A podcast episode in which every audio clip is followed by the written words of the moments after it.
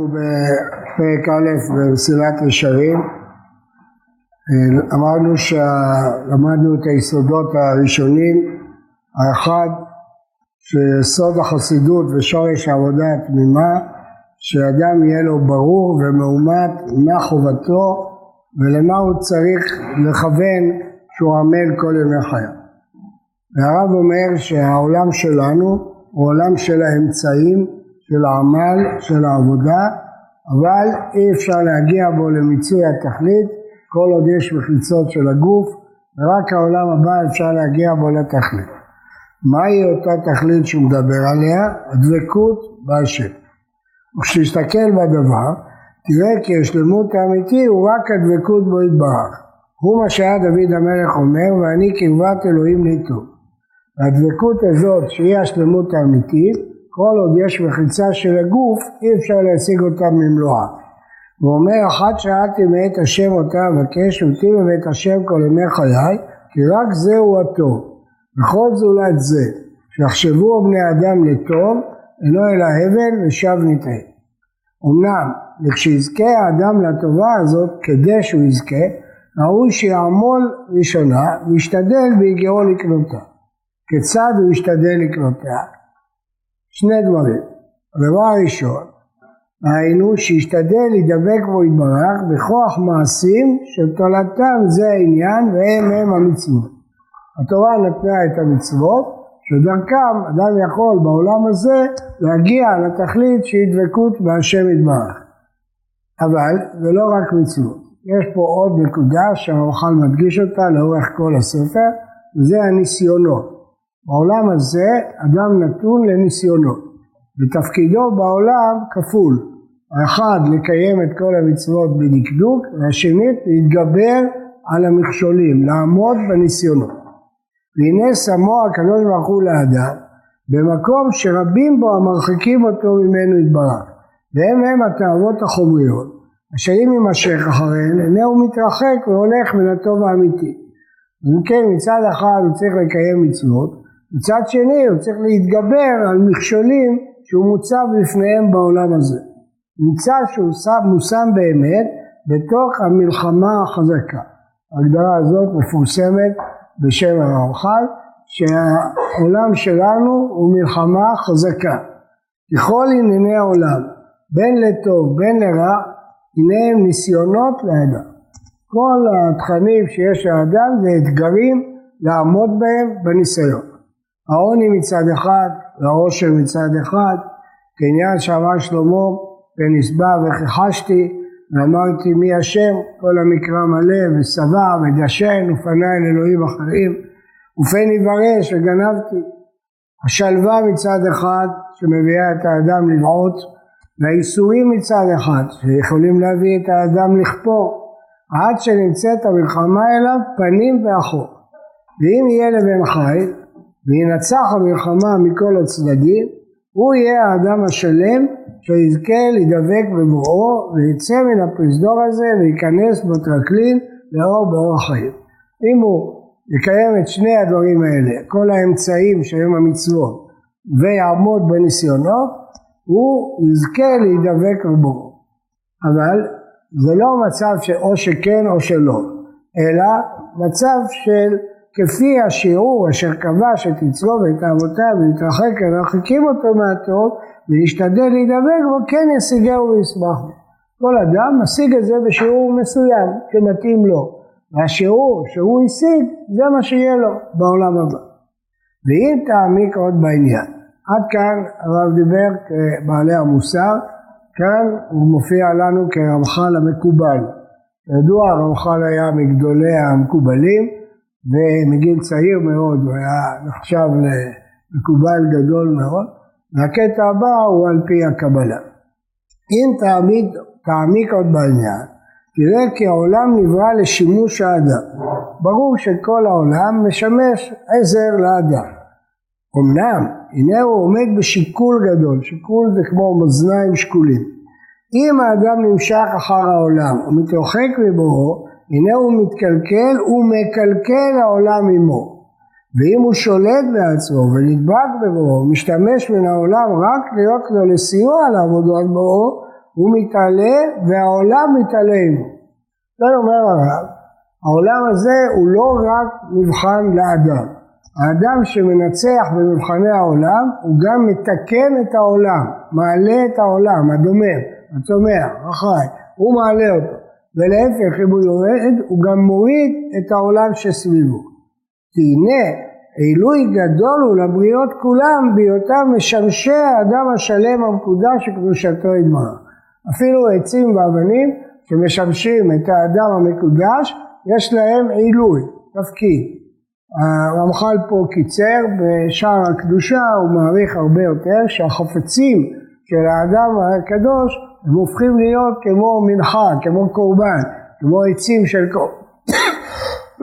של קורבן שהם מתעלים כשאדם מתעלה. והוא אחר כך כמובן אנחנו פוגשים את זה הרבה בחסידות הבעל שם טוב. הוא כעניין מה שאמרו חכמינו זכרונם לברכה בעניין האור שגנזו הקדוש ברוך הוא לצדיקים זו לשוניו כיוון שראה הקדוש ברוך הוא אור שגנזו לצדיקים שמח שנאמר אור צדיקים ישמח אז אפשר לפרש את זה כמובן בדרך משל שזה שמחה על האור שהוא מיועד לצדיקים אבל הרמח"ל בעקבות המקובלים מפרש את זה כפשוטו, שגם לאור יש עילוי, גם לדברים הדוממים יש תיקון אם הצדיקים משתמשים בהם. ובעניין אבני המקום שלקח יעקב אבינו ושם מרעשותיו, אמרו אמר רבי יצחק, מלמד שנתקבצו כולם למקום אחד, והייתה כל אחת אומרת, עליי יניח צדיק ראשו. גם אבן שהצדיק מניח עליה את ראשו היא מתעלה. ההסבר לזה בדברי הקבלה והחסידות שכל העולם הדומם גם בו יש ניצוצי קדושה אחרת הוא לא היה מתקיים וחלק מהתפקיד של האדם הצדיק הוא להעלות את הניצוצי קדושה שהתפזרו בכל העולם ולתקן אותם ולהעלות אותם. הרמח"ל פה אומר את זה בזהירות מכיוון שצריך פה הרבה זהירות. מדוע? יש סיכון שההליכה בדרך הזאת באופן קיצוני תביא את האדם למחשבה שיש קדושה בחפצים, זה כבר מחשבת עבודה זרה. מחשבת עבודה זרה זה לתת קדושה לחפצים. לכן גם פה וגם בשער הקדושה כשהוא מדבר בפירוש על החפצים של האדם הקדוש הוא נזהר שהעילוי הוא שהם משמשים את האדם. יש להם אה, תפקיד לשמש את האדם השלם ובזה הם ממלאים את תפקידם ומתעלים גם כן. ופה כפי שאמרתי צריך להיזהר, לא לחשוב חלילה שיש לחפצים האלה קדושה עצמית. הנה על העיקר הזה שהאדם מתקן את כל העולם או מקלקל את כל העולם, הראונו זיכרונם לברכה במדרש קהלת. המדרש הזה התפרסם מהרמח"ל יותר מאשר במדרש קהלת. שאמרו זה לשונה, ראה את מעשה האלוהים אשר עשה, בשעה שברא הקדוש ברוך הוא את אדם הראשון, נטלו והחזירו על כל אילני גן עדן, אמר לו, ראה מעשיי כמה נעים ומשובחים הם, כל מה שבראתי בשבילך בראתי, תן דעתך שלא תקלקל ותחריב את עולמי. כן, הרמח"ל לומד את המדרש הזה, שכל העולם נברא לשימושו של האדם, והאדם יכול לתקן את העולם, והאדם יכול להחריב את העולם ולהרוס. כמובן אפשר לפרש את זה כפשוטו, כמו שהיה בדור המבול, שהרשעים גרמו לחורבן העולם. אבל הרמח"ל מפרש את זה בדרך אחרת, שהאדם הצדיק שמשתמש, שאוכל פרי, מברך עליו, הוא מתקן אותו, הוא מעלה אותו, הוא מעלה את כל העולם לדרגות הגבוהות שלו. כללו של דבר, האדם לא נברא בעבור מצבו בעולם הזה, אלא בעבור מצבו בעולם הבא. העולם הזה, האדם הוא זמני, הוא לא נצחי. האדם לא נברא בשביל תכלית זמנית, הוא נברא, נברא בשביל תכלית נצחית. התכלית הנצחית היא בעולם הבא. אלא שמצבו בעולם הזה הוא אמצעי למצבו בעולם הבא שהוא תכליתו. אין הכוונה פה שהעולם הזה הוא לא חשוב, הוא חשוב מאוד מאוד, כיוון שרק בעולם הזה אדם יכול לקבוע את הדרגה שהוא יגיע אליה. בעולם הבא אין מכשולים ואין ניסיונות ואין מצוות ומתים חופשי, ואדם לא יכול להגיע לדרגה שהוא מגיע, ולכן העולם הזה הוא מאוד מאוד יקר ומאוד מאוד חשוב, כיוון שהוא אמצעי להגיע לתכלית. והרב יודע שזה חידוש היה התפיסה של העולם הזה כאמצעי, והוא מביא לזה כמה רעיון. אה, על כן תמצא מאמרי חכמינו זכרונם לברכה רבים, כולם בסגנון אחד, מדמים העולם הזה למקום וזמן ההכנה, העולם הבא למקום המניחה ואכילת המוכן כבר. הוא מה שאומר, העולם הזה דומה לפרוזדוד, כמו שאמרו זכרונם לברכה, היום לעשותם, מחר לקבל שכרם, מי שטרח בערב שבת יאכל בשבת, העולם הזה דומה ליבשה, והעולם הבא לים, וכאלה רבים על זה הדרך. עכשיו הרב אומר שההנחה הזאת שהעולם הזמני שלנו הוא רק אמצעי ולא תכלית, היא לא רק במסורת, אלא גם על פי שכל. ואם תראה באמת שכבר לא יוכל שום בעל שכל להאמין שתכלית בריאת האדם הוא למצבו בעולם הזה. הרב אומר זה לא רק עניין דתי, מסורתי, שהעולם הזה הוא הכנה לעולם הבא, זה שאפשר להתבונן בו בשכל. מדוע? כי מה הם חיי האדם בעולם הזה? או מי הוא ששמח ושלב ממש בעולם הזה? יראה שנותינו בהם שבעים שנה ואם בגבורות שמונים שנה ורובם עמל ועוול. משורר מעיד שרוב החיים זה עמל ועוול. כמה מיני צער, חולאים, מכאובים, טרדות, ואחר כל זאת המוות. אחד מיני אלף לא יימצא שהרבה עולם לו הנאות ושלווה אמיתית. וגם הוא אילו יגיע למאה שנה, כבר עבר, הוא בטל מן העולם. כן, הטענה הראשונה, שהשכל לא יכול לקבל שהתכלית היא העולם הזה, כיוון שהוא זמני, ארעי, כמה אדם יכול לחיות, גם אם כל החיים שלו מלאים בשיא השלווה, דבר שלא קיים, אבל גם אם היה כך, חולף, הוא עובר, המוות מעביר את הכל, כפי שספר קהלת כולו נכתב על הדבר הזה. טענה שנייה, ולא עוד, אלא שאם תכלית בריאת האדם היה לצורך העולם הזה, לא היה צריך לפני זה שתנופח בו נשמה כל כך חשובה ועליונה. והרב, טענה שכלית, אילו המטרה של העולם זה שאדם יתענג כמה שיותר בעולם הזה, גם אם זה לא הגיוני כי זו תקופה קצרה מאוד שאדם יכול להתענג, אבל נניח שזאת המטרה, ושמה צריך בשביל זה נשמה, בשביל התענוגים צריך חושים, למה צריך חיים רוחניים, למה הקדוש ברוך הוא נטע באדם את החיפוש, את השכל, את הרוח, את הנשמה, אם כל זה לא רלוונטי להשגת התכלית שלו. אם להשגת התכלית שלו זה הגוף והחושים של הגוף, אז הקדוש ברוך הוא היה צריך את זה לתת לאדם, לא לתת לו כלים רוחניים, לא לתת לו כלים שכליים, לא לתת לו כלים שהוא כל הזמן מחפש את מטרתו, את תכליתו, אם כל התכלית היא התענוג. הוא מה שלימדו לזכרונם לברכה במדרש קהלת, לא במקרה כל הציטוטים פה עם קהלת, כי מגילת קהלת נכתבה בדיוק על הדבר הזה, להוכיח שלא ייתכן שהתכלית של האדם היא בתענוגי העולם הזה. וגם הנפש לא תימלא. משל למה הדבר דומה? לעירוני, כפרי, שנשא בת מלך. אם יביא לה כל מה שבעולם, אינם חשובים לה כלום. שהיא בת מלך, ככה נפש. אילו הבאת לה כל מעדני עולם, אינה כלום. למה? שהיא מהעליונים.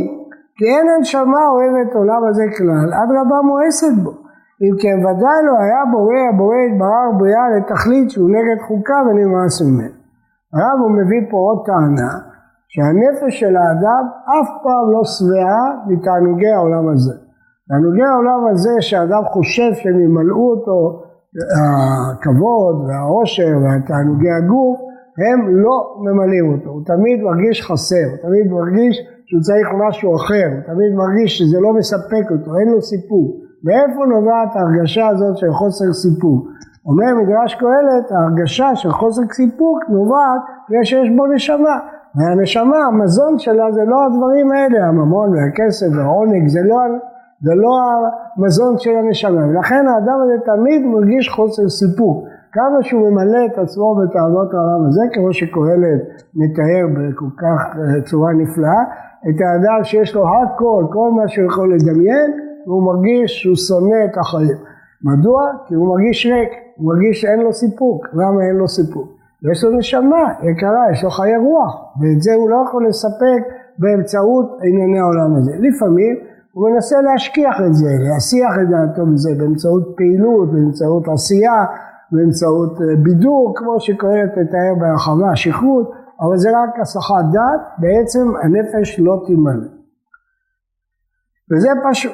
והנה אחר שידענו זאת, אחרי שהבנו שהעולם הזה הוא עולם האמצעים, והאמצעים הם לקיים מצוות ולעמוד בניסיון, נבין מיד חומר המצוות אשר עלינו, ועיקר העבודה אשר בידו, כי אלה הם האמצעים המביאים אותנו אל השלמות האמיתי, אשר באדם לא יושג כלל. מולם ידוע כי אין התכלית מגיע, אלא מכוח קיבוץ כל האמצעים אשר נמצאו ואשר שימשו להגיעו.